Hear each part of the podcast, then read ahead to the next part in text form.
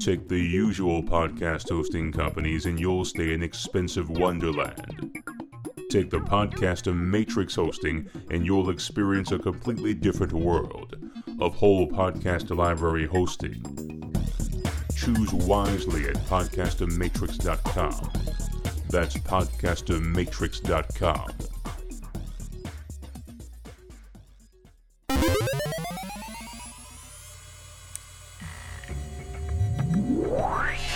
This is the Versus Machine Podcast, a comparison of great things.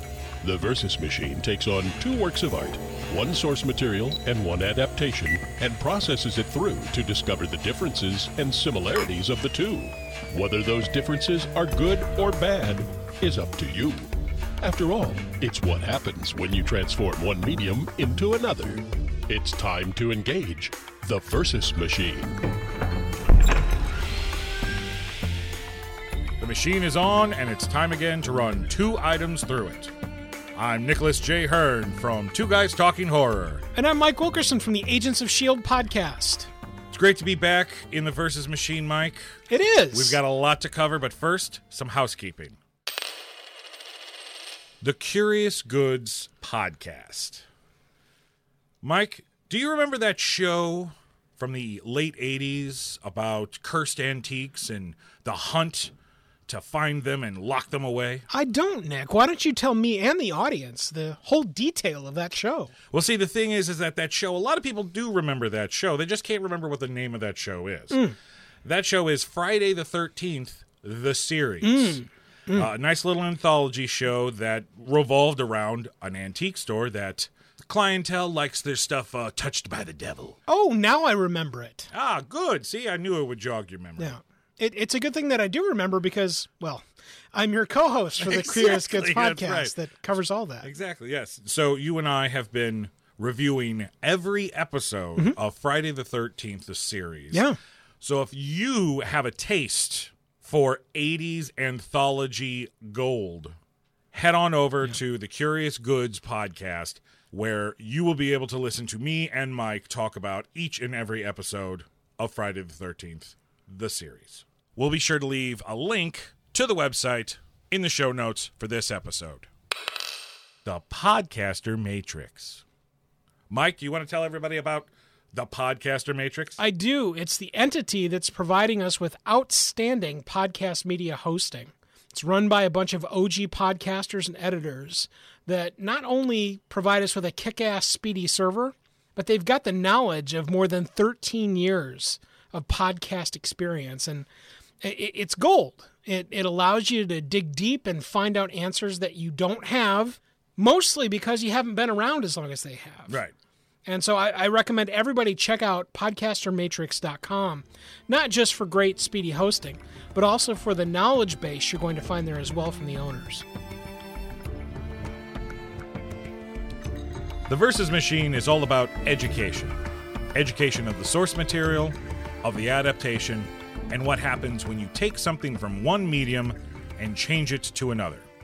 Today's episode, we are taking I Am Legend, the book, published in 1954, and we're pitting it against I Am Legend, the film, from 2007. So, Mike, have you read the book or seen the film? I've not read the book. I've seen the film, what amounts to both versions of it, the theater release and then the special edition add-ons that are thrown in to make the film something that it wasn't originally. Barely, yes. So what about any of the other adaptations of this film? There's actually been two other adaptations. The only other thing I've seen that's in this same vein is Omega Man, and the reason that I've seen it is that the Blu-ray set that I got was two movies. And I don't think it's sides. I think they're both on one side of the Blu-ray because it can hold so much. But it's Omega Man, and then it's I Am Legend. Wow. Okay. With all of the features that came with the special edition Blu-ray release for I Am Legend. Well, see, now that's strange because I would have thought they would have put Last Man on Earth, which is the first film adaptation of I Am Legend, starring Vincent Price, actually came out in 1964 with the Omega Man remake, the second remake, Omega Man, starring Charlton Heston. Yeah. I would have thought that they would have put those two together since they were more a classic feel, but I think it would be cool if they had all three. I almost believe that you could fit all three onto a Blu-ray set. Oh, definitely. My guess is that there's just a license set that they can't do that. Well, the flavor for each film is drastically different. Mm. The original film, Last Man on Earth, is the only one that Richard Matheson, the author of the actual story, had anything to do with it. Problem is that it was such a small budget. Mm-hmm. By the time the film was pushed out, he kind of wanted to distance himself from it because it wasn't exactly the script that he delivered. Mm. Funny enough, though, it's the only film that is the closest adaptation to his book. Hmm. Because Omega Man, nowhere near the story from I Am Legend. And then, of course, the film we're going to talk about today, I Am Legend, starring Will Smith. Maybe an adaptation in spirit? but we'll definitely get into all of it. You know, there's a lot of adaptations that we're talking about here from the original book. Yeah. Three whole films. Yep. And I want to know from the audience, which have you guys seen? Mm. Go over to our website over at VersusMachine.com, click on the contact button, fill out the quick web form, and tell us which of the adaptations you've seen. Characters. Robert Neville. In the book, Robert Neville is the lone survivor of a strange disease that has turned people into vampiric, zombie-like creatures. In the film, Robert Neville is an army doctor and the last survivor of a disease created by him to cure cancer, but instead it kills most of the population of the planet and turns the rest into bloodthirsty, hulking creatures. So obviously, big differences there where the main characters are concerned. Well, what I really found striking about this is that so little of him is given inside of I Am Legend. Mm-hmm. I mean, like, I'm not kidding. You've almost encapsulated everything you need to know about his character, with the exception of maybe his familial relation and what happens to them inside the film. And beyond that, there's not a whole lot else to find out about Robert Neville. And I think that it's a strange little chemistry set of Will Smith's fan magnetism mm-hmm. and his ability to portray a character. It's not just this one. It's whatever he puts his face in. Oh, yeah. Then your curiosity as the story is presented piecemeal via fragmented flashback. Mm-hmm. And originally, the first thing that turned me off was that there was any zombies in it at all. I'm not the zombie guy. I don't like zombies. Right. Watching movies of them doesn't, especially when there's black goo flying out of face and, look, another headshot mm-hmm. or whatever else. That almost always turns me off just because it's, very often it's done for gore's sake. And I don't care for that. Right. In this, however, there's a mix of, yes, cure cancer. And there's a wonderful scene as the movie begins with this woman that comes on to explain, well, we have cured cancer, she says to the news anchor. Yeah. And what you eventually learn is that the mix of both this disease and rabies, transmogrifying, mm-hmm. is what impacts and infects people to become the zombie-like giant mod creatures inside of this film. I think that was lost to me the first time I saw it because I was not at all encouraged to see this. Mm-hmm. Yeah, even though I'm a Will Smith fan. Even after first seeing it the first time, I was not smitten with this movie at all. Yeah, yeah. And I don't know if it was just the attention span that was required or life was just busy or we had a 3-year-old at the time. I don't know. But I was not at all interested in this movie in 2007 where over the course of the last month to prep for this, mm-hmm. I've now watched this 3 times. Yeah. And it means something specifically different for me because of Robert Neville inside of this movie. I think what really got me about Robert Neville was this, is that the first time I saw this, I had a 3-year-old. We had just purchased our first home, and it was a completely different environment for life. Yeah, It just simply was something different. Since then, both of my parents have died. Mm. My daughter is 15 years old, going on 25, and life just looks a whole lot different through the cone of experience now as we're recording this. We don't traditionally share this, but now it's 2019 as we record this. So 12 years later, it's a completely different movie for me now. The portrayal takes on a completely different meaning from every single aspect of Robert Neville's life, not just from being the lone survivor, not just from being the guy that kind of screwed humanity, but also from just being a father. Right. That cone of existence that I had back then, it just simply doesn't exist anymore. And so it had way more impact on me now. The thing that I like about the book character and the film character, one of the things that they actually got right was the fact that they're both family men. And the loss of their family is devastating. Oh, yeah. I mean, almost life-ending for the both of them. Yeah. For the book being published in the 50s, but taking place in the near future, the mid-70s. So not only is it a horror story, but it's also a little bit of a science fiction story because it also takes place in a not-too-distant future. The characters, though, where the book is concerned, it's an internal monologue for the majority of the book because we actually get to hear what's going on in Neville's mind because... Well, there's nobody around to talk to. Yeah. So instead of having a crazy guy talk to himself constantly, you have the internal monologue, and it would. And is really, that how it's written? That's how it's written. Okay. It's not like it's nothing but his internal monologue, but it's a lot of his monologue. That's very interesting. Unlike the film character, Neville is an alcoholic because of what's going on. There is a bombardment where these creatures are concerned because they show up every night to his house, beckoning him to come outside. And he uses music to drown the things out, but he mostly uses alcohol to drown it out. Where you've got him in the film, he doesn't want the creatures to know where he lives at all because these creatures are incredibly strong and violent. Whereas in the book, they're vampiric because they want to drink his blood, but they're also very zombie-like because they're not very strong, they're not very fast. And I think where the film is concerned, the reasons why they had to change things so much for the film, of course you have to update things, and I have no problem with that. You have to do that. But there's more action in I Am Legend, the film, than there is in the book because it's not about the action. It's about the struggle.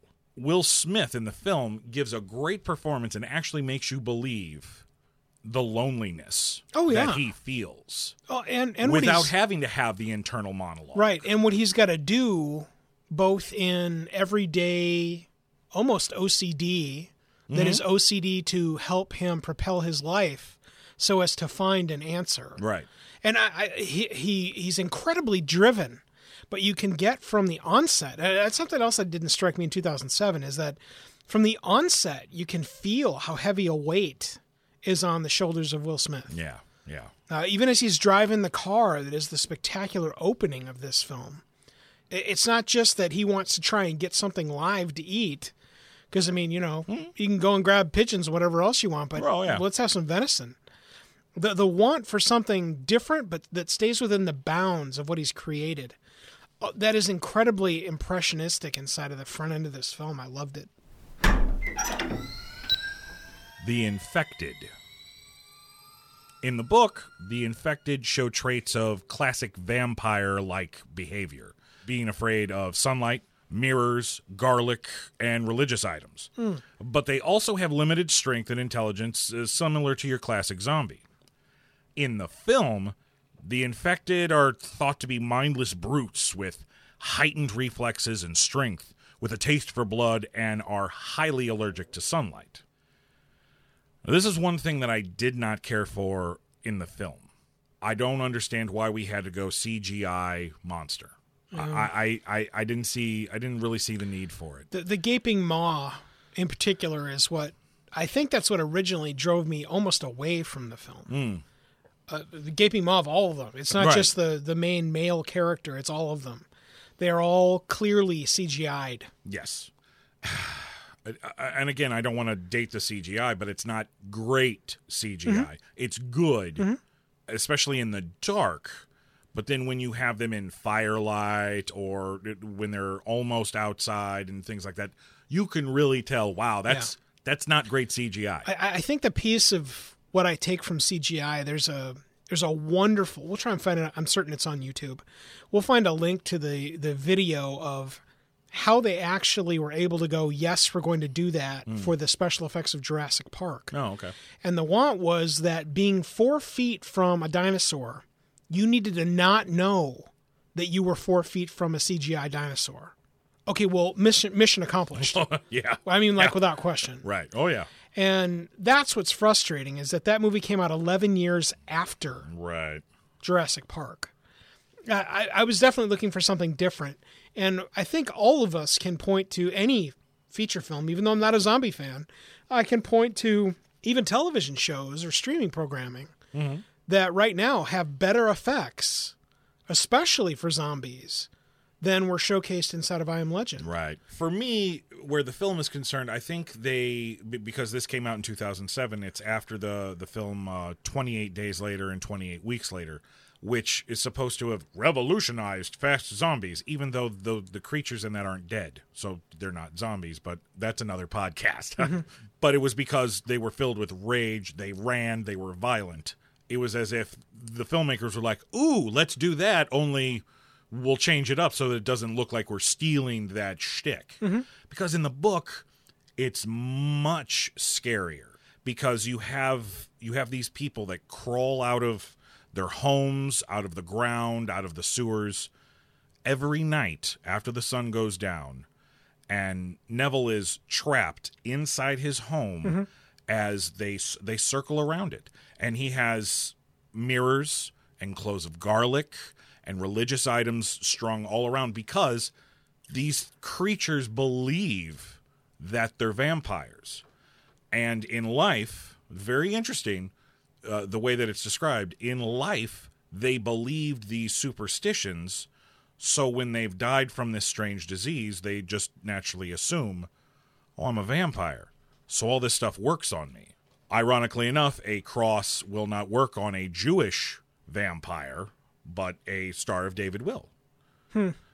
Again, it was more vampire than zombie in the story. When they're encircling the house, is it like Michael from the Lost Boys, that kind of thing? Almost. There's a neighbor, Bill Corbett, who constantly just yells his name, Neville, come out, Neville. They taunt him. And depending on how deep his depression is that night, sometimes Neville gets close to the door to just go out there and end it all. But then most of the time, it's always a struggle. It's always a fight. And you don't get that in the film because, of course, it's stay hidden.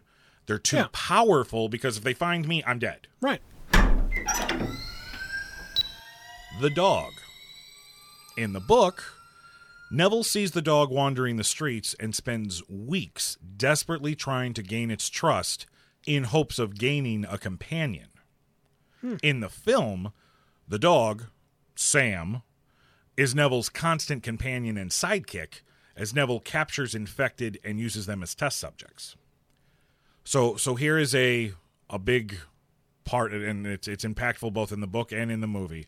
And after having watched it 3 times, not in a row, but 3 times recently, yes, the dog dies in both the book and in the film, but in drastically different ways. Again, like I said, the dog is kind of just like something that happens in the book that gives Neville a spark of hope, a reason to keep going, because he's at a low point, and now he finds a dog wandering his neighborhood, and he's doing everything he can to try to find it, and it always runs away and scurries away. And turns into a Two Shoes environment, right? Like, and so he leaves food on the porch and allows the dog to come, eat, and leave whenever he wants.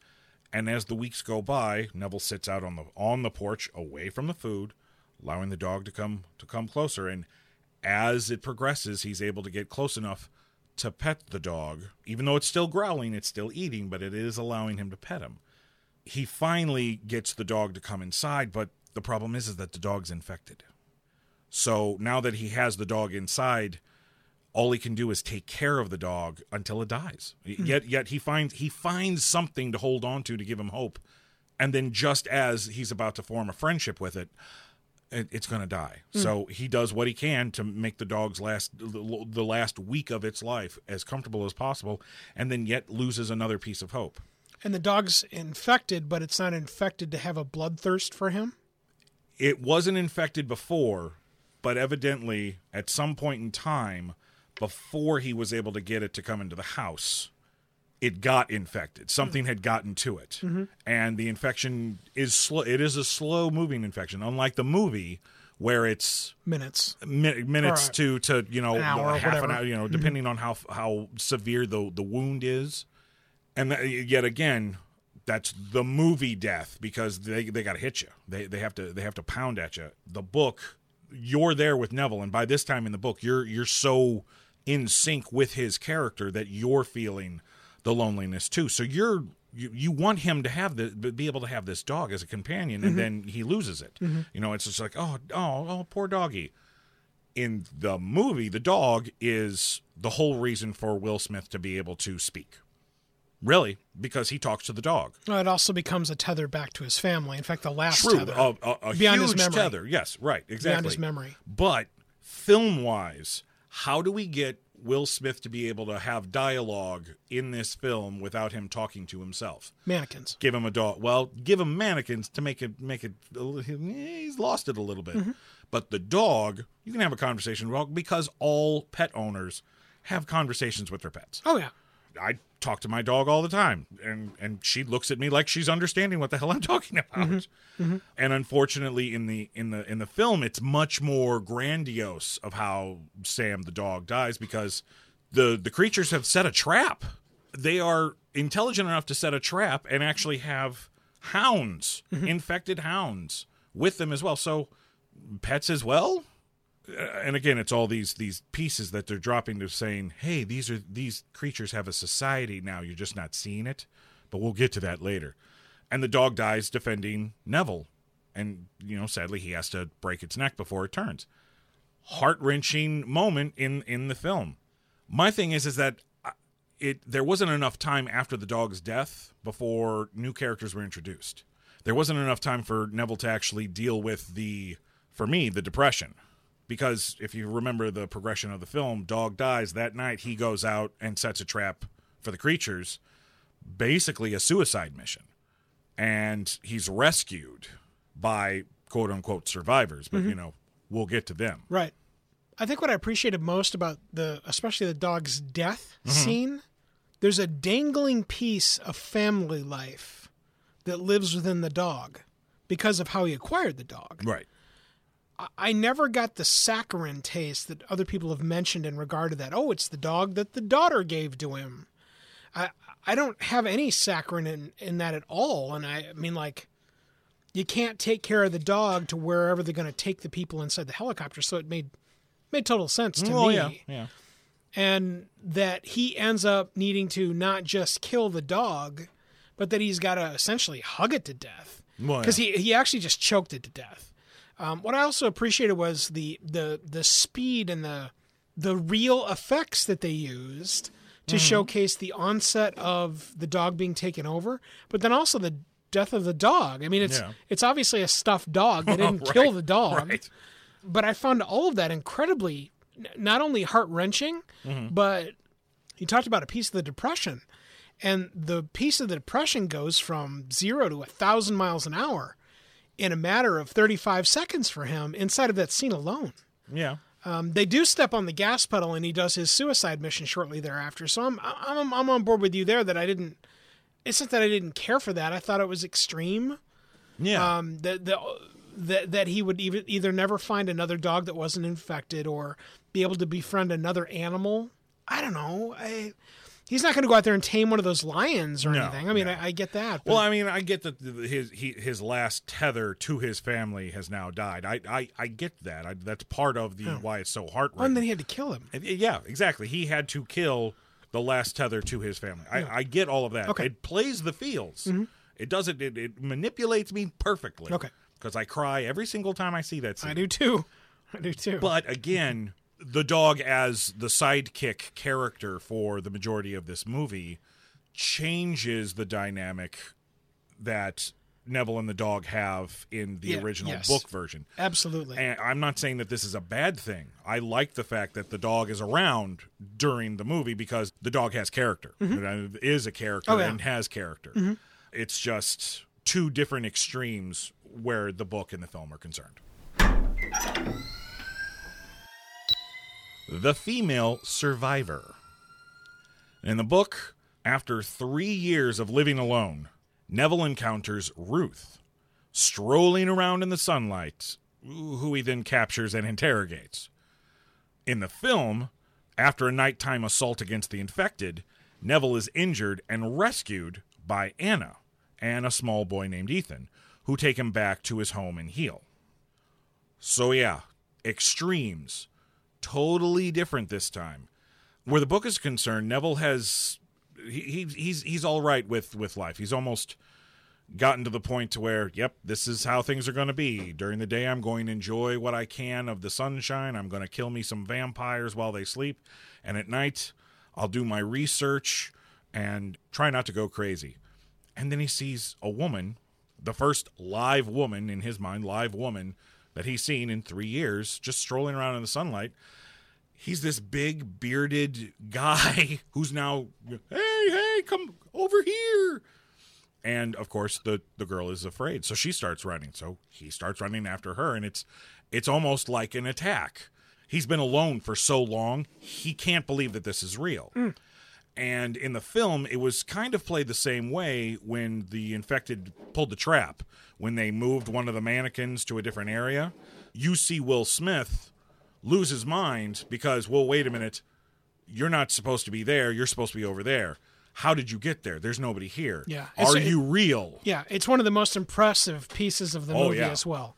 Because if there was a reel for him to win an Oscar or for your consideration, that would be the section that I would show the Academy. There's no question. It also becomes the question mark inside of the program, because until now, we know that they just kind of huddle in a circle in dark places and huff. Yeah. They don't do anything else, obviously. Well, at night, except that they don't. You don't see what they do. You just hear them yelling and moaning and tearing stuff up in the streets. Yeah. So, yeah. The big difference, though, is that in the book, Ruth is undercover. She's spying on Neville because she is actually a part of a society of people who were alive when they were affected and didn't die. If you die from this infection, you come back as the zombie-like creatures that want your blood. Oh, okay. But if you're infected and you don't die from the infection, you still have all of the maladies. You still think you're a vampire, so sunlight's going to bother you. You don't want to look at mirrors. You're allergic to garlic and things like that. But they have built a society to where they've developed drugs to curtail most of that, to where... They have a working way of things. Yeah, kind of True Blood-ish. Okay. But they're not drinking synthetic blood. Right. Now, in the movie, it's just randomly this woman hears Neville's radio transmission and ends up showing up and drops the bombshell on him that, well, no, you're not the last survivor. There are still people out there. There's a colony, right? Yeah, there can't be a colony. And I love that too, the dynamic of Will Smith's assertion that there is no colony. Yeah. That it's just become this, if somebody has said that, they're saying that just to hold on to some false hope. Well, right. And I love that. The simple fact that he has two people standing in front of him who are immune as well, and yet he's still saying there's nobody else, there can't be a colony. For a scientist, for a scientist, that also shows the level of deterioration of his mind. Well, it's the growth of the loneliness that I think referring to. Exactly. And the loneliness and the depression. Yeah, again, I think in total since 2007, I've seen this probably 6 times. Mm-hmm. And each time I watch it, it's why I watched it so many times between when we first started talking about doing the Versus Machine of this. Yeah. Between then and now, that's why I've watched it so much. And every time I watch it, there's something else I latch onto that I not only didn't see before, but that contains a meaning that I did not grab before. And that's what I find extraordinary about visiting things inside of either the Versus Machine or the Perspective Review set, is because I love that. I love the little light bulb moments that movies, especially like this one, that I did not like originally. Right. can now convey to me in a variety of different ways because of my own perspective. I really enjoy that. Yeah, I don't want to say that I hate this film because I don't hate the film. Right. I just hate the fact that it's called I Am Legend. And we will definitely get to that, to the reason why I don't feel that this film lives up to the name of the actual book that it's based off as we continue with the review.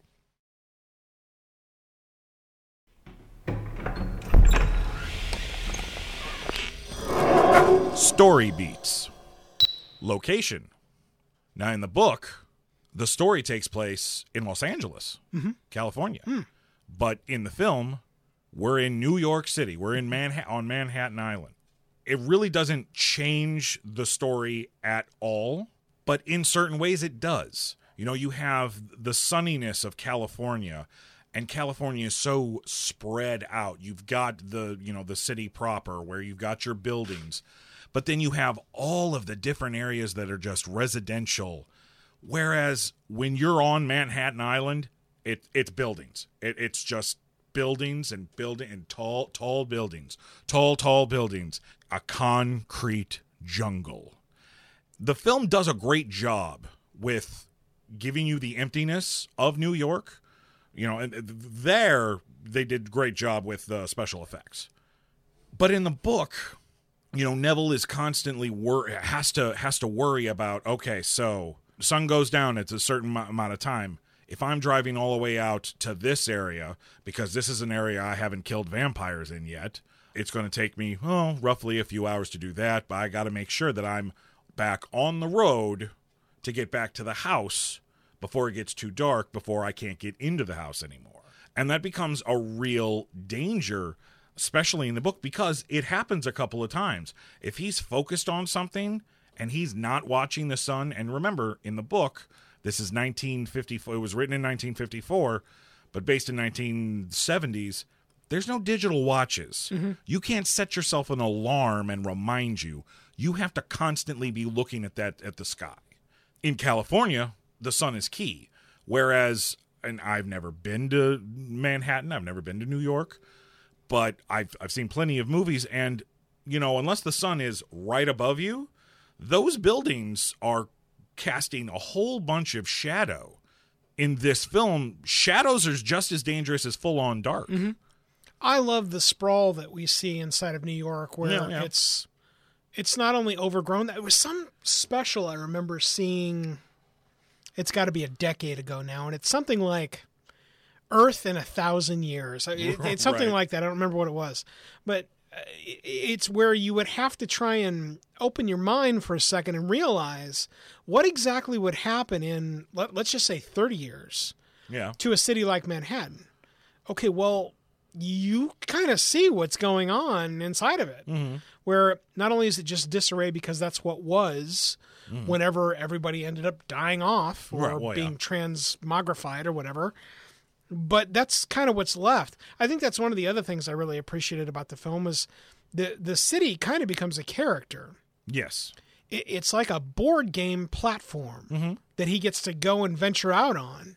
And his chiming clock, literally his watch, allows him to beat feet. And hopefully he's sticking within an X amount of miles, detailing and making notes or mental notes, whether it's real or mental notes, about where he's been so that he knows that he's got time to get back. What I also appreciated was that they used the centerpiece of every day at midday, I will be at blah when the sun is highest in the sky. Yeah. And I love that, mostly because it becomes a piece of the radio call that is something that after watching even just a couple of times, you can actually say the words yourself. Mm-hmm. And that's something that I really appreciate because it instantly baptizes you inside of the world of Robert Neville in that it's become so regular and that he's able to just accidentally skirt outside of what he traditionally does to go do something new or something different. And I think that's all comes to a giant head when you see that Fred is left where he's been for years. Right. Well, and that's another thing. That's another reason why I think that they changed it is because New York City is more visually interesting than just some suburban area in California, and then maybe we drive into the city. Yeah, Well, no, yeah. I think that's what you got from Omega Man, too, is that inside of Omega Man, it is Los Angeles. Yes. And it is significantly different looking. For those of you that think that all cities look the same, they do not look the same. No. Like at all. Los Angeles on a Sunday morning, because that's when they shot all of those city scenes. Yeah. Early Sunday mornings when nobody was nothing's out. There. Nothing's zero. Open. Nothing's going on. Right. So you're able to get that desolate feeling from L.A. back then when that film was shot. And you can't do that today. Right. No. You know, that's impossible.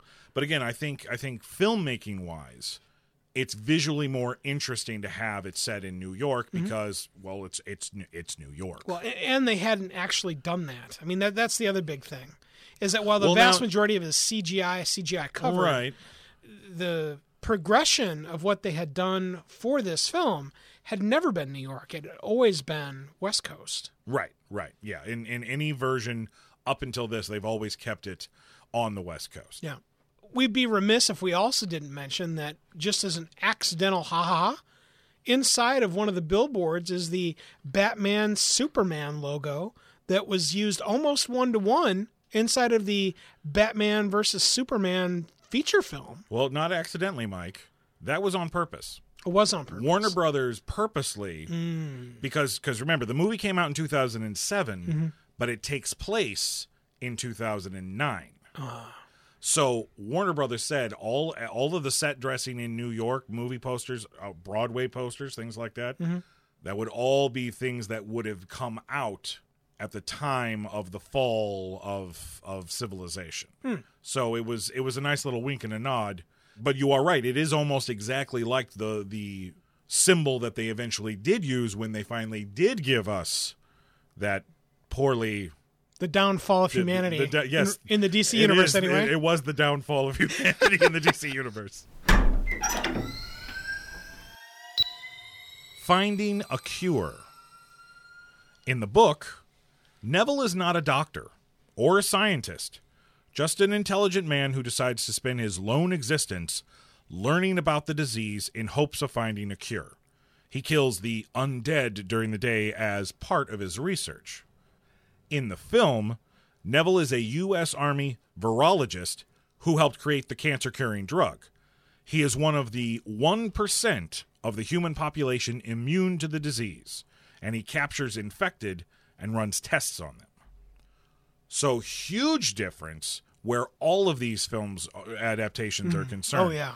In the book, Neville had some military training. He was a part. He talks about the war. He has a cross tattoo that he got while he was in the army, but they don't really focus a lot on that. He used to work at a plant with his next door neighbor, and they used to carpool, but they never really say what they did at that plant. Never is it said that he has a medical degree or any kind of grasp on any of the sciences, because there's a lot of time spent him breaking into libraries and grabbing books on bloodborne pathogens and diseases and studying that stuff, which I find fascinating for the read, because here you are, you got to remember the story being written in the 50s, taking place in the, not too distant future, but there's no internet. You can't look stuff up. You actually have to go to a big building filled with books and then try to find the area in which the subject that you wanted to read about is located.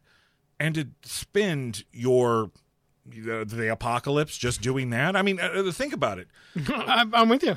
I'm with you. Why? I mean, here you are. You are a survivor. You can't be infected. And they talk about that, too.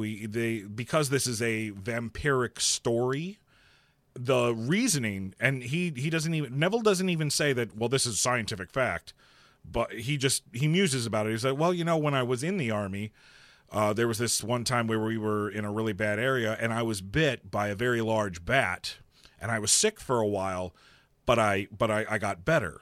So we are led to believe that because he had previously encountered a version of this virus that he was able to fight off, that's why he did not succumb to the full-on global pandemic.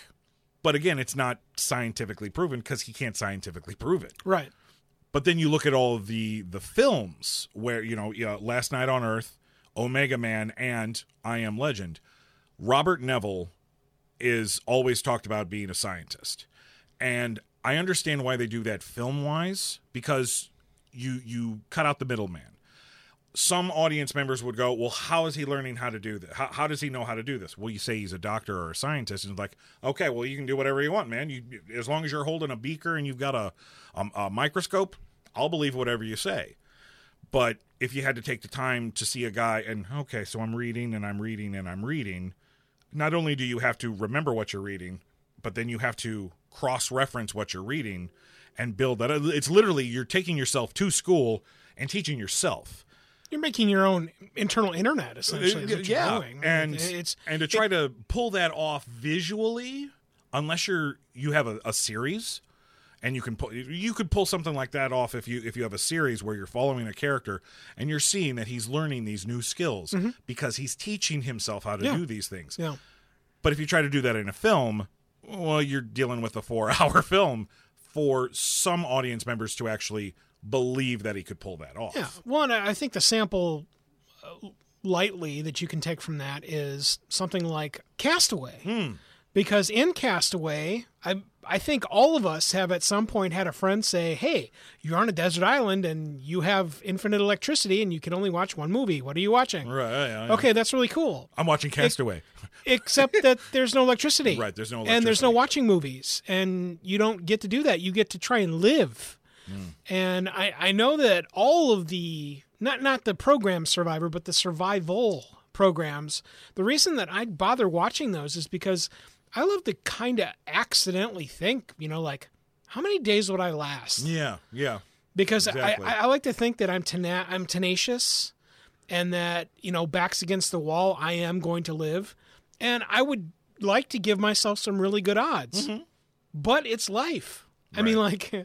If you found yourself on a desert island, would you be able to do all of the things that Chuck inside of Castaway is able to do successfully, and then thankfully he just gets found one day? Right. Well, and the answer is no. My answer is no. No. I would not be able to be Chuck. I could make my fire. But as soon as we got past fire and the food's gone, I'm kind of done with the whole wisdom teeth thing. Sorry. Oh, well, yeah. See, now that was the part where it's like, oh no, game over, man. For me, yeah. But the great thing about your example with Castaway is that he gets marooned, you see him struggling, and then just before we cut, we have this glimmer of hope that, ooh, maybe he'll make it. And then, we cut to several years later, and he's this. I am man who make fire. Yeah. I can throw a spear yards away and catch a fish. So we assume because of that cut, it was like, oh, so he did it. He taught himself how to be able to do all this stuff, and he survived. That works. Mm-hmm. But of course, unfortunately, we're not talking about Castaway. We're talking about I Am Legend. Right. But, now, that would work in a film version of I Am Legend if we wanted to do a real adaptation of what this story was. Yeah. Well, the other thing you have to remember, too, and it's the swath of becoming not only an army doctor, but becoming someone that is that didn't just get the survival skills to be in the army, but in the elite levels of the army, no less, right. Because he's not just a grunt that knows how to use knife skills and jujitsu. Yeah, that's not who this guy is. It's another level up. He strives for excellence. Oh, and by the way, he's the last person on planet Earth. Yeah, and he's driven. I think that's the other thing that you look at Will Smith's. Well, he has this sense of responsibility. Right. You look at Will Smith's acting career, and you look at the physicality that he's taken on in roles like Muhammad Ali, and just anything that he's ever done, like anything, even the ones that were bad, there's a sense of physicality about him that instantly pays off. And when you go, okay, I can see, you and I talk about this often, we talk about the writer's room for things like this. We go, okay, all right, is everybody sitting down? Give me some crackers. All right, I need some of that juice. Come here. All right, let's go. All right, so we know we got Will Smith. Done. All right. Will Smith is a doctor. Yeah, that's a great idea. Okay, Will Smith is a doctor. He needs to have skills. What if he's an army doctor? Yes. Write that shit, man. Write that shit. Okay. What if he's got a dog? Yeah, that's a great idea. What if it was a puppy that was given to him by his daughter as they're fleeing the city? Oh my God, write that shit, man. Write it. I mean, you can see that happening inside of it, and it paints the picture quicker. Does it paint it effectively? I think yes. And does it pay off in the film? Absolutely, because while you've got that electronic capture process, him putting on the little not Google Glass glasses and capturing all the stuff that there's video record and it can be preserved for all time so someone can eventually find it, blah. You have all that, but there is no tether to the internet because the internet will not work. And I love that part too. I don't love that just somehow shit's working. I really enjoy that. There wasn't a node somewhere, or he was able to go jimmy some flickety-doo hooker nut bolt someplace, and it all worked. I'm really happy they didn't bother to go to that level. Well, yeah. And that they do kind of jungle it. They jungle where he's at, but they give him all of the availabilities of the stuff that would actually be there. Mm-hmm. And I think that's where they do show some of that Chuck-like behavior. The difference is that you're kind of unlimited. I mean, you have every store on planet Earth. Well, yeah. As long as you can, when it's dark, get back to someplace where you're not going to get eaten, you're kind of okay. Yeah. And I think that's why this might work as a series. I've always felt that way. I have felt that. We've been in I've forgotten the name of it. Oh, it's Demolition Alley. Demolition Alley is one of my dad's favorite films that we love to just sit and watch. And it's because we always used to think about just getting in an RV and driving. Okay, well, if you're going to do that, you don't want to get bothered. Well, it's got to have weapons on it, right? Right. And so there it is. And so having something like that where you get to you get to just go and be protected, and you just lock it down, and the Batmobile shields fly over the top of it so the Goonies can't get you in the evening. And you kind of just go from city to city finding and looking for people and helping survivors and establishing a colony. And I mean, maybe we've just written something. Well, that would be very interesting. That is if there are survivors and they're not infected. Right. See, that's a big difference between the book, the original story, and the movie, but we're not there yet. Right.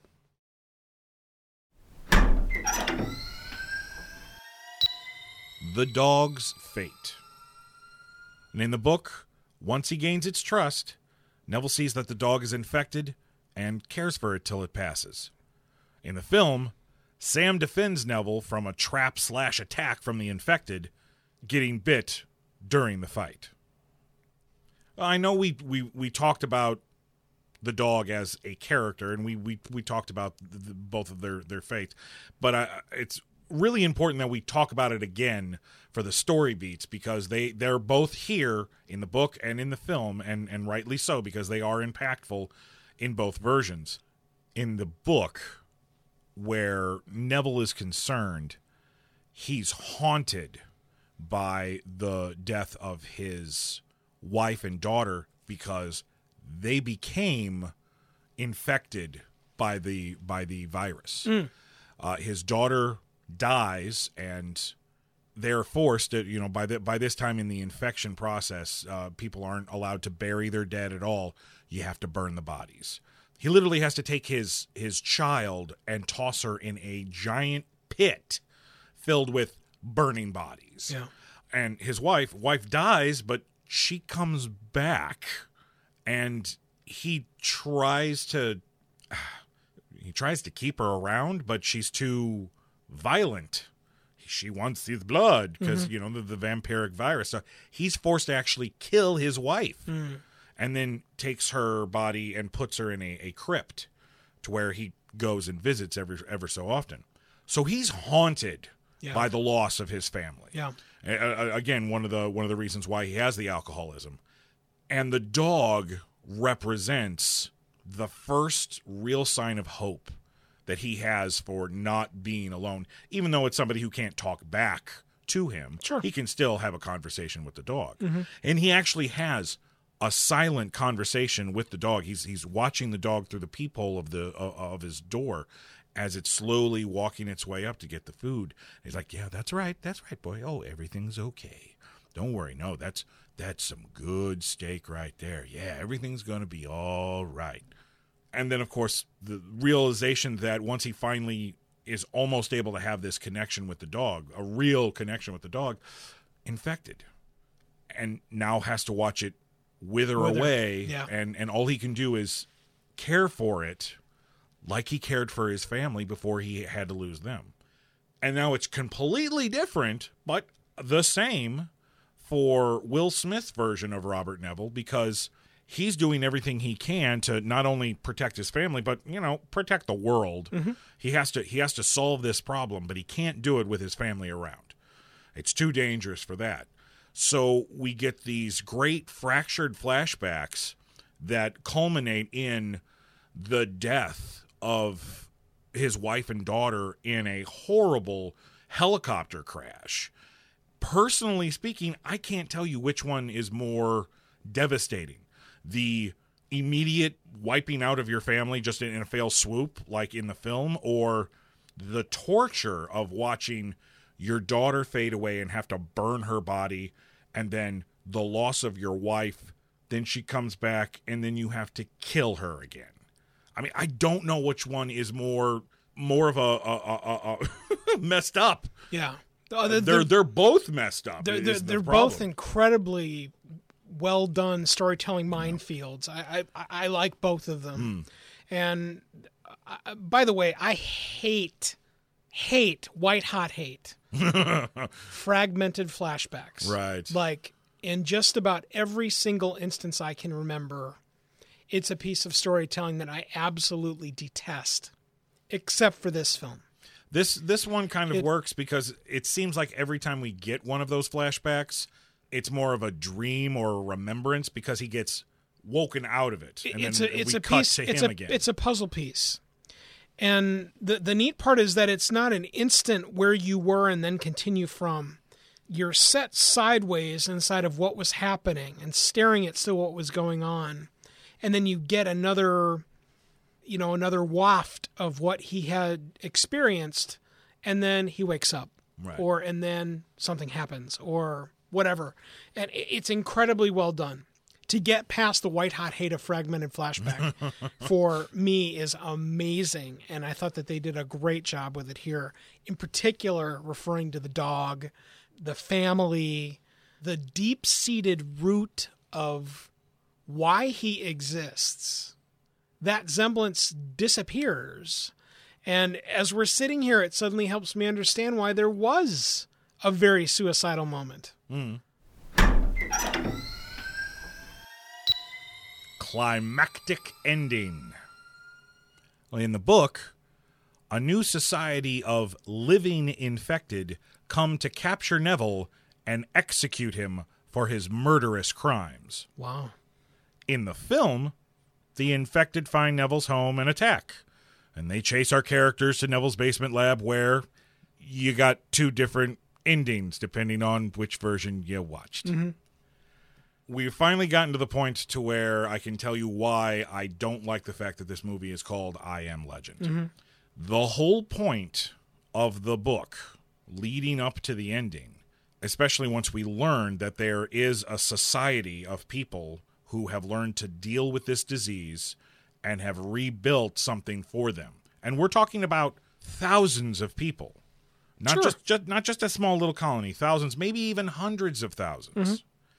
Neville doesn't know anything about this, though, because he goes about his day staking these people through the heart, thinking that he's getting rid of a disease, getting rid of... And the thing is that even when he goes through these homes and sees these people, he does have sympathy, because he'll find people huddled together, holding each other.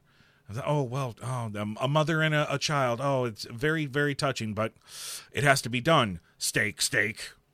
With Ruth and the revelation that, guess what you've been doing? You've been killing us, and we have to kill you. You're our boogeyman.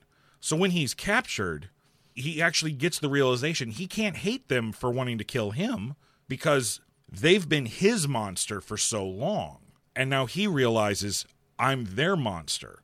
So as he dies, in his mind he goes, I am now a part of this new society's mythos. I am legend. Where is that in this film? Yeah, it's not. And again, I knew nothing of that until you just mentioned it. That's a thick piece of thought at the end of that book. Well, they come for him, and he's like, okay, well, they'll take me. You know, it's this new society. They'll capture me, and I'll be put on trial, and that's fine. I'll be fair. But when they show up, they start slaughtering the vampire creature, the dead vampires that surround his house every night, with glee. So he's like, oh, shit, they're having way too much fun killing these things. Maybe they won't take me alive. So he starts defending himself, and he gets injured, and they take him anyway. So he's dying. He will die eventually, either by them crucifying him outside or the gunshot wound that he's slowly dying from. And Ruth comes in at the end and says, okay, here's the thing. I understand why you did what you did. I can't blame you, but you have to realize this is the new society. And so I don't want you to suffer. That's the problem with making them. Right, exactly. There's no way to have that conversation. So she actually gives him some sort of a pill. He says, take this, it'll make it easier, so that he can die without being executed or die from the gunshot wound. So he takes the pill, and he looks out, and he sees all the faces looking up at him with fear and anger and hatred. And that's when he starts musing. He's like, I am legend. Oh my God, I am legend. Yeah. And he dies. That's thick. I know. That's really thick. And like I said, even though they didn't do it as well as in the book, the Vincent Price version is the closest we ever get to that type of ending. Yeah. Is that a story that Will Smith would have signed up for if that's the implication at the end, that, man, it's been great murdering all these creature things? Well, think about it. That's why there's two versions of this ending. You have one version where he goes out as the action hero. Here, we have found the cure. Take this, crawl in the hole. I'm going to blow all these guys up and save the day, so you can go off and give the cure to any of these survivors you talk about. And end my misery. Right, end my misery. But then there's the other version, right, where he realizes that these creatures aren't mindless because the alpha just wants its mate back. Right. And he realizes this. And you even see the point to where he looks at all of the pictures he's taken of all of the infected he's killed. And it's only at the end that he realizes what he's done.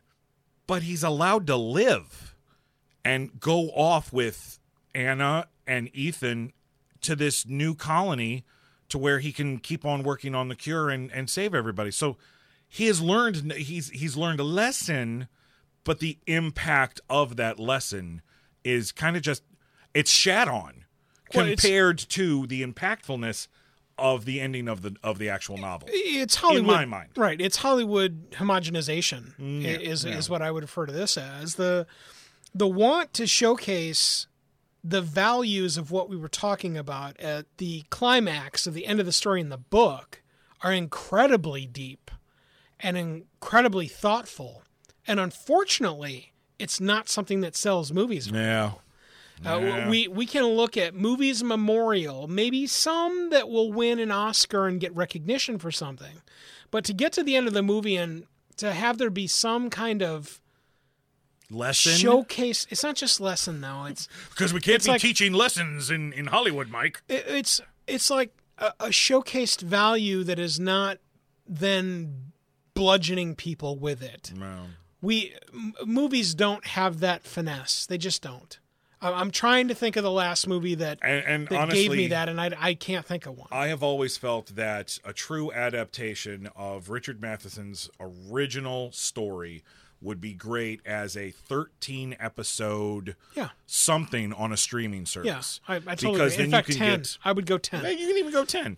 But still, you can get that. You can get the isolation. Mm-hmm. You can get the depression. You can even set it in modern day if you really want to. I kind of feel like there's a certain charm to it with having it take place, I mean, compared to now, in the past. Yeah. But again, you can still do it in the present. If we can have a movie like Apollo 13 in 1996, we can definitively have something in the 60s set today. Right. Yeah. And have it all pay off. We pulled off Mad Men. Mad Men was absolutely indiscernible as being something formal and new. Mm-hmm. It was a baptism of we are back then. And if we can pull that off, I'm absolutely certain that with minimal special effects, you'd be able to pull off exactly what we're talking about inside of a modern-day audience for streaming service. Absolutely. Totally agree. We've covered amazing ground so far where I Am Legend is concerned, but we are not done yet. First, let's take a quick break, and we will be right back with more Versus Machine.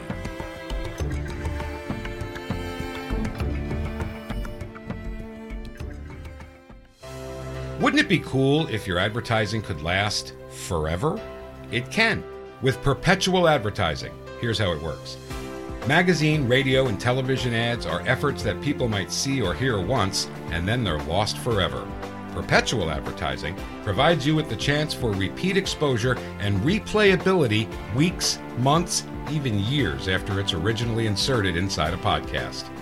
So even if your advertising is included in a podcast years ago, those efforts are still impactful, providing you with true return on investment, real impact, thanks to perpetual advertising. Are you ready to change the way you and your company or organization advertises? Find out more and launch a unique perpetual advertising effort now by visiting twoguystalking.com/sponsors. Darkly enchanted objects. The trio of heroes who have decided to find them all. You remember this series from the 1980s. You just don't remember the name. Check out the Curious Goods Podcast, a retelling, a revisit, and complete educational detailing of each episode of Friday the 13th, the series. Check it out now at CuriousGoodsPodcast.com. That's CuriousGoodsPodcast.com.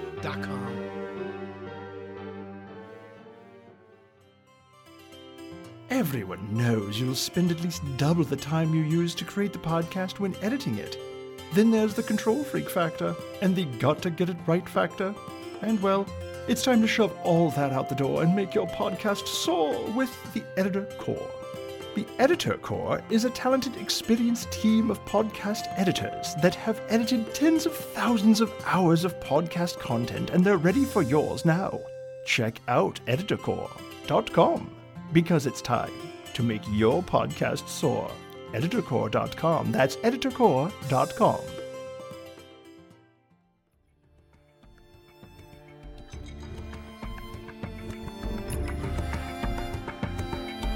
Welcome back, ladies and gentlemen, to more Versus Machine. We are right in the middle of pitting I Am Legend the book, 1954, versus I Am Legend the film, 2007.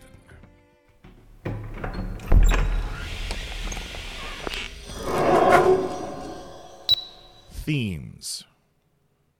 Now, there are some really deep themes in both the film, but specifically for me in the book. Mm-hmm. I have three listed, and we'll talk briefly about each of them. Loneliness is number one. I think is probably the biggest theme regarding I Am Legend, until, of course, we get to the ending. Dealing with the grief and the depression, which leads to the alcoholism for Neville in the book. Something Richard Matheson really gets, he gets into the mind of a man, too, because when the vampire zombies show up at night and they're trying to get him to come out, they're both male and female. And the females will do things to try to encourage Neville to come outside. Yes, he loved his wife. And yes, he realizes that this is, it's an apocalypse, but man is man. Sure. And desolation is desolation. Exactly. Yeah. So for this being the beginnings of his loneliness, of his isolation, to live a sexless existence is also a deep part of his dilemma in the book. Mm-hmm. Because it's like, oh wow, she's dead, but yeah, she looks nice, and wow, it'd be really nice to be with somebody just for a few minutes. No, wait a minute. No, I'll die. I will be killed if I go out there. Yeah. That is something that they touch upon very briefly in the movie during those scenes in the video store where Will Smith is concerned, because he's talking to these mannequins, but there's evidently this mannequin standing over in the adult section that he wants to have the courage to go and talk to eventually. The movie does I will say, if I was going to give Will Smith an Academy Award nomination for any of his big budget special effects films, this would be it. You believe he is lonely.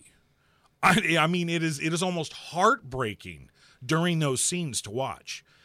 So in that regard, the theme of loneliness is handled expertly, both in the book and in the film. Yeah, all of those moments you're referring to are all lean-in moments, as I refer to them inside of movies that I really enjoy. Mm.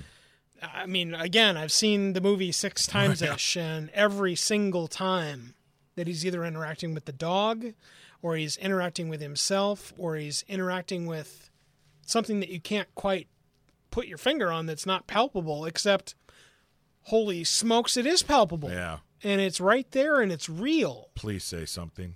Yeah. It's just, oh my God. Yeah. Very impactful. The next theme I want to talk about, and I know you'll agree, survival. Survival is a huge theme in both the film and the book. Mm-hmm. Where the film is concerned, Neville has the edge because he is army trained. So he also had access to all of this equipment, all of this arsenal that he has. He knows how to use. Whereas in the book, Neville has to teach himself how to use things. He doesn't really use guns at all. Mm-hmm. He has a pistol. Everything else is wooden stakes and hammers and blunt objects. Inside the book, do they allude to the fact that the pistol would be his way out at all? Sometimes. Okay. Sometimes. Because that's traditionally inside of a story. He also had very few bullets for that pistol as well. That's very well said. Yeah. And see, I like that. The allusion to that, especially inside of a story where loneliness is a huge piece of depression, which is a huge piece of trying to cope with anything. I mean, it's any of you that are listening right now, I guarantee you that some of you are lonely. Mm. And it's naive to think that people can just live in loneliness. You can't. You can't. Eventually you can't, because it will become too much for you. Yeah. No matter what you do. Neville in the book, the way that he has his house set up, mm-hmm. he has this giant mural that he took from a museum and put it up in his living room. That's his view, because all the windows are boarded up. Mm-hmm. Now he has this beautiful picture that he gets to look at to pretend that it's something real that he's looking at. He has generators, so he has limited amount of electricity. He listens to records, so he has beautiful music to drown out the sounds of the undead outside of his home. And then he has an abundance of alcohol to dull the pain. The problem is that it doesn't dull the pain. It just makes it worse. Alcohol is a depressant. All he's really doing is just making it worse for him. And there are moments in the book to where he becomes so drunk constantly, he starts forgetting things and making mistakes. Yeah. And he'll end up paying for those mistakes. And it's not until he gets those sparks of, I have hope, I have a purpose, I will find this cure. And then the alcoholism kind of takes a little bit of backseat, because now he's focused. He has a reason for living. Right. Neville in the movie, I mean, just already starts off. He has a reason, but it's almost kind of a joke of the reason, because in his mind, there's nobody left. He wants to find a cure because he can fix this. He constantly says that. I can fix this. Well, it was his dying promise to his family. Right. It was his dying promise to his family, but also in his mind, there's nobody left. Even though he has survivors standing in front of him, there's nobody left. There's no colony. There's nobody left. I think the Neville character in the film is portrayed of the survival just because it's the only thing I have left. It's the only thing I know to do.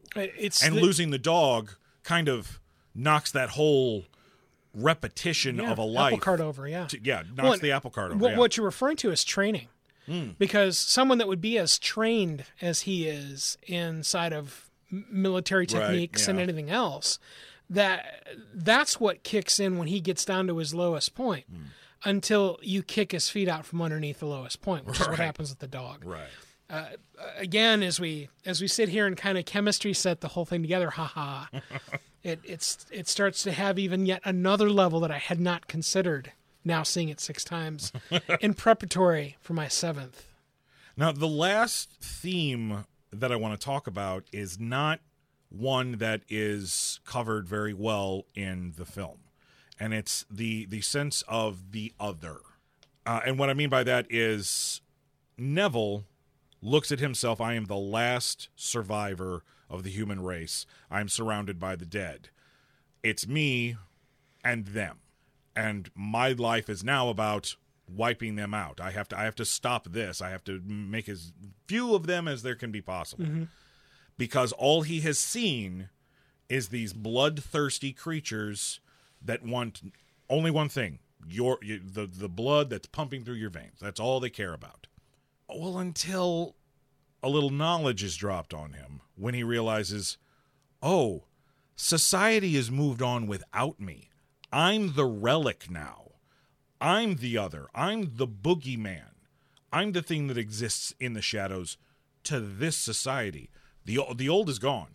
I was the last remnant of that, and, well, no, my time is done as well. And we don't get any of that in the film.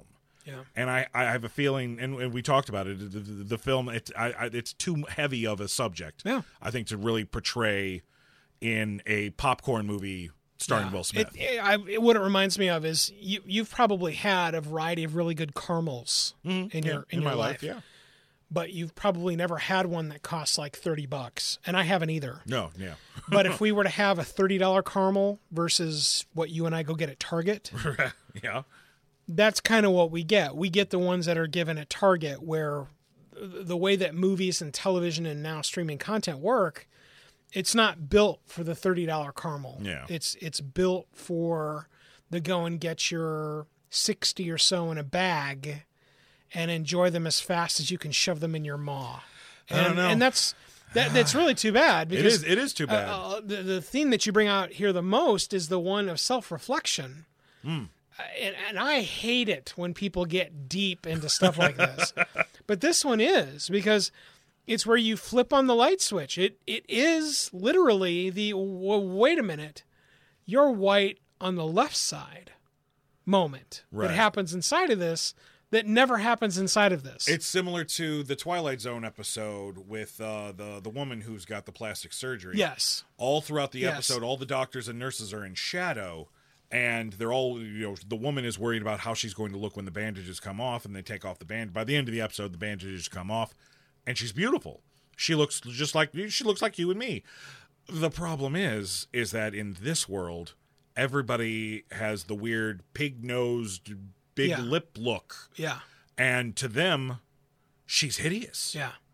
It's the sense of the other, and it's handled. That's very well said. Yeah, it's handled again in the story in Matheson's book, handled wonderfully. Yeah. And see, that to me seems like if you were going to dismount from a project like your book being turned into a feature film, that would be the thing that would drive you away. I mean, so are we really surprised that I'm not the piece surprised. That's not that didn't get translated, and hence he bailed?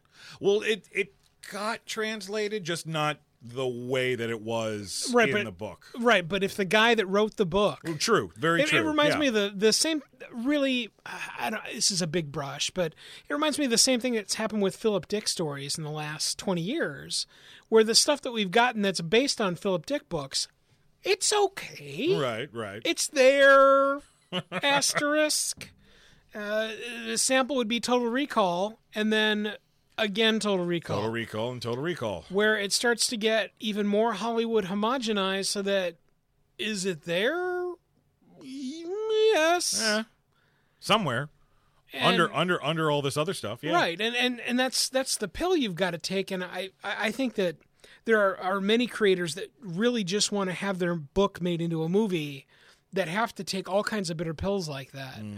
I would like us to find something on the internet eventually that is that.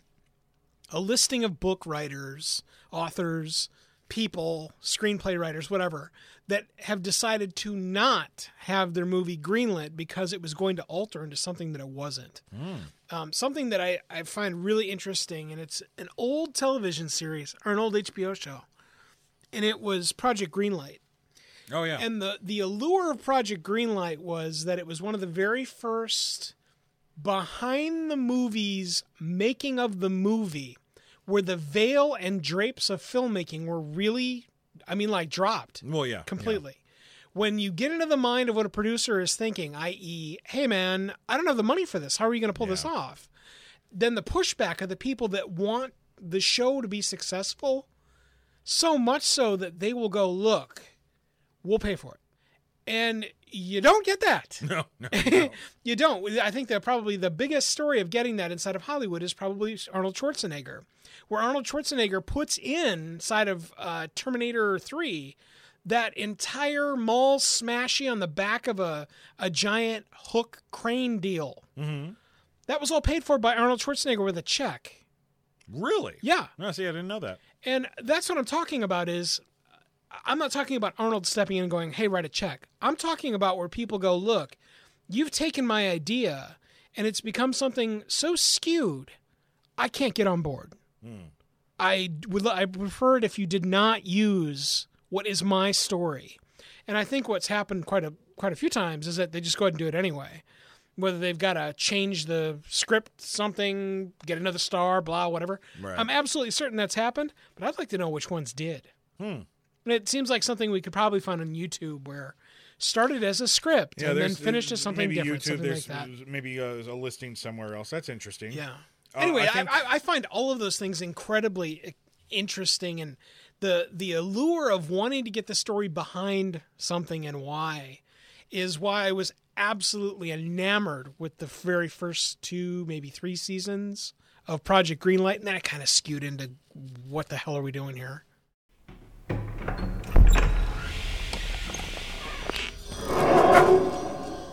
Is this a classic? Now we're referring to the book here, and just because it's old doesn't mean that it's necessarily a classic. Well, for me, in this instance, yes, I fully believe that this book, this story, is a classic. Again, it's less than 200 pages. It's usually found in a collection of Matheson's shorter stories.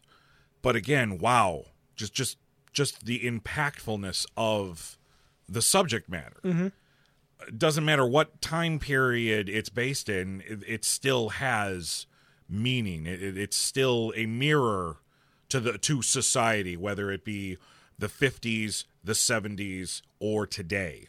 I am a huge fan of all of Matheson's work. He has had such a rich career in horror and science fiction. You'd be surprised. Everything that we've talked about today is going to be in the show notes over at VersusMachine.com, and I am going to put a listing of everything that Richard Matheson has worked on. Hmm. And you are going to be surprised. There's probably a lot of things that you've watched over the years, in your younger years, mm-hmm. that you had no idea that Richard Matheson had anything to do. Hmm. He is a wonderful storyteller. I would definitely say that this book is a classic. Well, that's my opinion about the book, but we want to know what you think. Is I Am Legend by Richard Matheson a classic? Let us know by heading over to our website at versusmachine.com. Click the contact button, fill out the web form, and let us know what you think about I Am Legend, the book.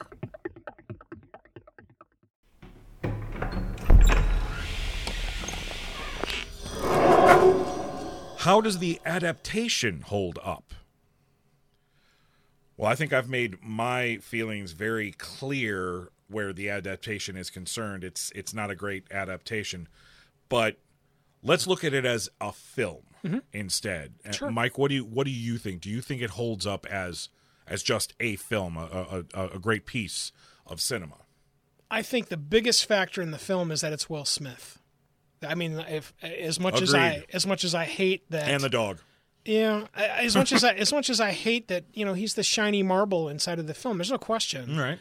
If this had been some reasonably third-tier C actor, this would not have the impact that it did. I mean, let's be plain, right?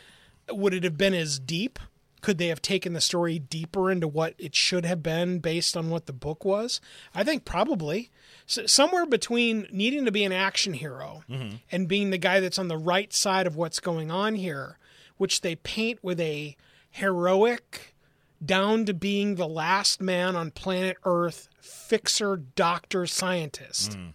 Okay, when I say that and you insert the words Will Smith, I mean, like, fireworks, trumpets. Yeah. You got to be kidding me. Of course. We're going to make money. Right. Yeah. Now, when you want to put the spin as he is the boogeyman at the end, and he is the guy that was just simply out murdering people because he was trying to make what has become now a new society of different colonies, of different people, because that's what we're looking at here, folks, in case you haven't figured it out yet, is that Will Smith is essentially he is the rogue element that is seeking out people to bring back to his lair. And yes, he's trying to do science on them, but he is, unfortunately, in the end, murdering them. Right. For science. For science. And that's where it becomes a giant enigma question. Does the film pull that off? No. Could it have pulled it off had there been someone other than Will Smith at the helm? I think absolutely. But you can't take Will Smith, the superhero, I call that a close encounter. You can't take that guy, as you've painted him as the heroic father that had his family killed in front of him by a helicopter accident. You can't put those two things on a plate and go, have a fork. You can't do that with modern day audiences, right, unfortunately. Right. Yeah. Well, yeah. So to press on, is it a good movie? I think absolutely, especially on perspective, especially on repeat viewings, which I don't think this movie will get repeat viewings. I think a lot of people will take this as the one and done Will Smith vampire movie. Wasn't that the one where he drove, like, the red Mustang? That one? Didn't he have a dog? I think I cried. Oh, dude, that's the one where the lion comes out, right? That's what this movie becomes. There's a big, bald, not a Hulk, who comes out and fights. Yeah, I hated the CGI in that film, right, though, dude. Yeah. That's, unfortunately, what this movie becomes, and it's not being given nearly the credit that it needs. True. No, I agree. To foster the discussion, is it a classic? It is not a classic. It doesn't have the makeup of a classic. Is it something that after listening to something as educational as our podcast becomes something different? You bet your ass. Yeah. You bet your ass. This on repeat viewings, especially after the death of both of my parents, this makes an incredible impact on people that don't have the perspective of not having what you had. Well, those are our feelings and thoughts on I Am Legend, the film, starring Will Smith. We're more interested in knowing what you think. Mm-hmm. So head on over to our website, that's VersusMachine.com, hit the contact button, fill out the contact form, and let us know, does this adaptation hold up?